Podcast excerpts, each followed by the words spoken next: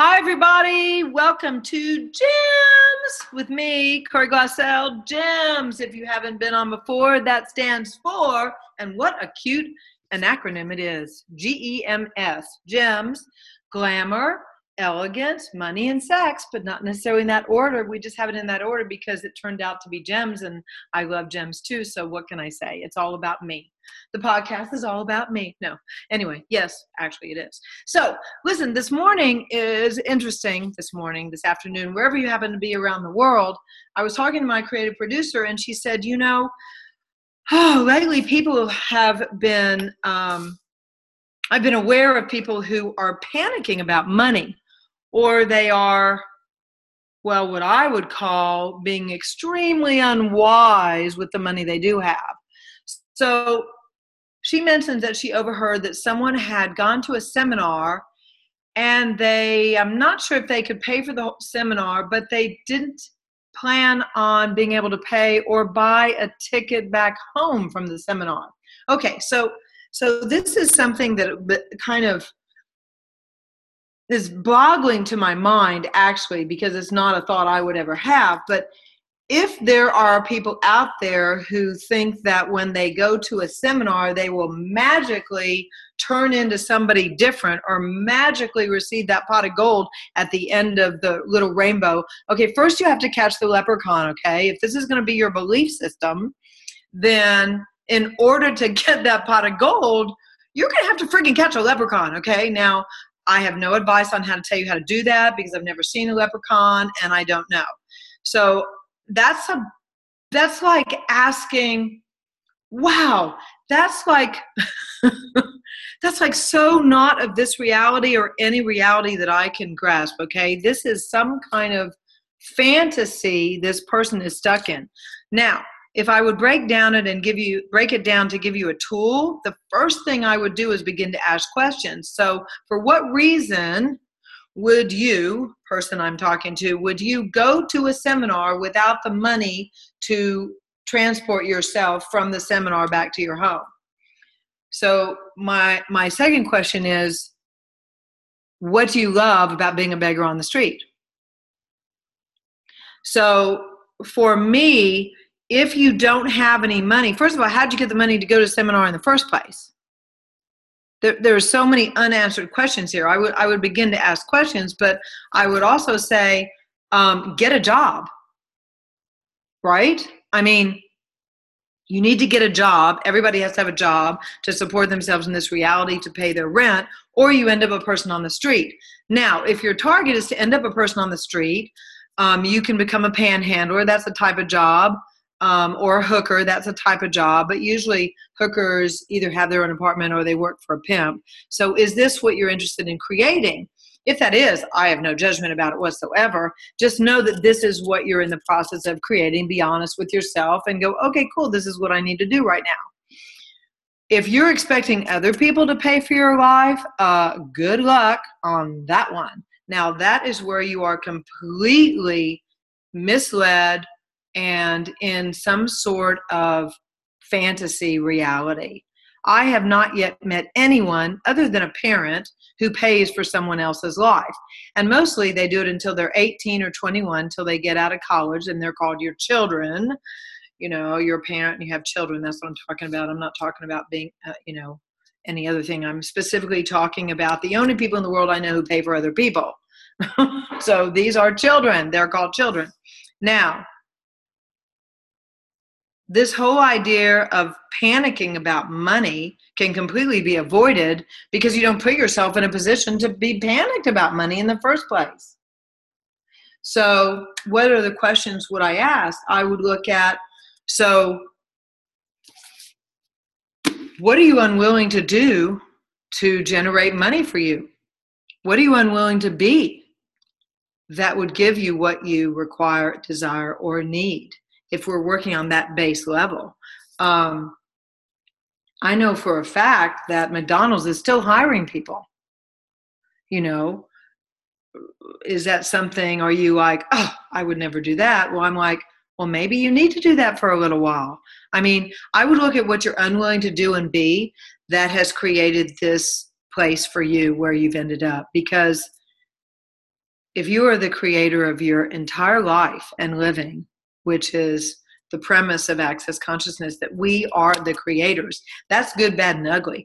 That means you created the shit you're in. And that that's that's the bad news. But at the same time it's the good news because that means you can change and you can create something different. So in addressing the idea that someone would panic about money, so where does panic come from?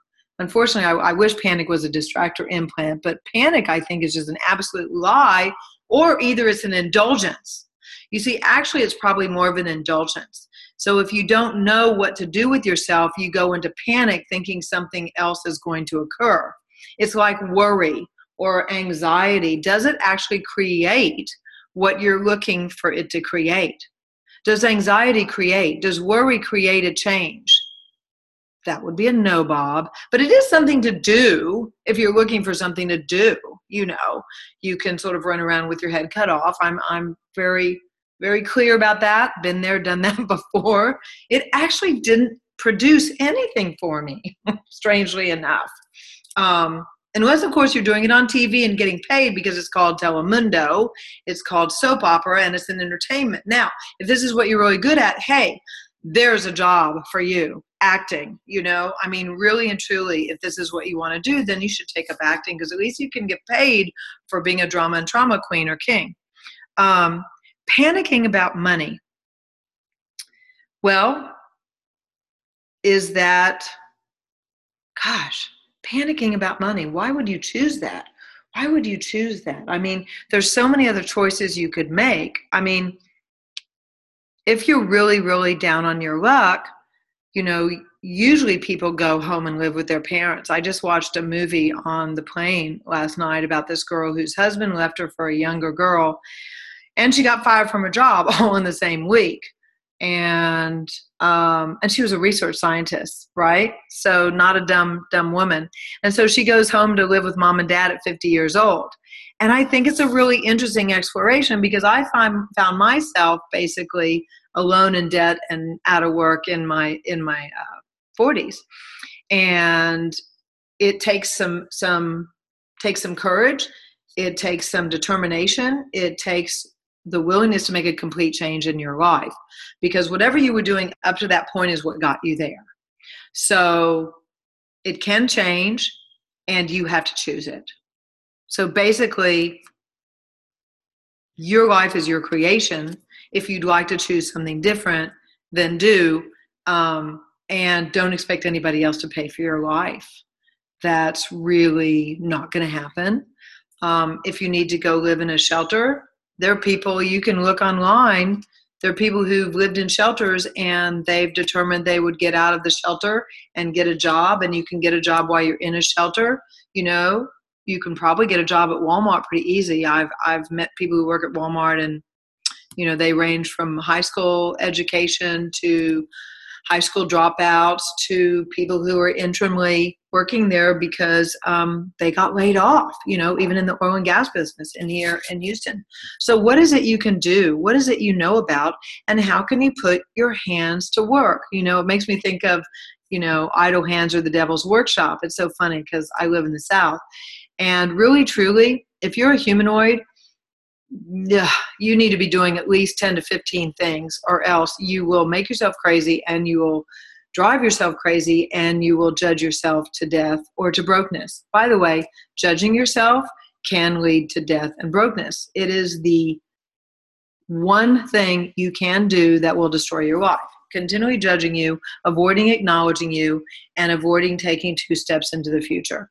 So this is kind of a weird podcast, but then again, we talk about weird things here.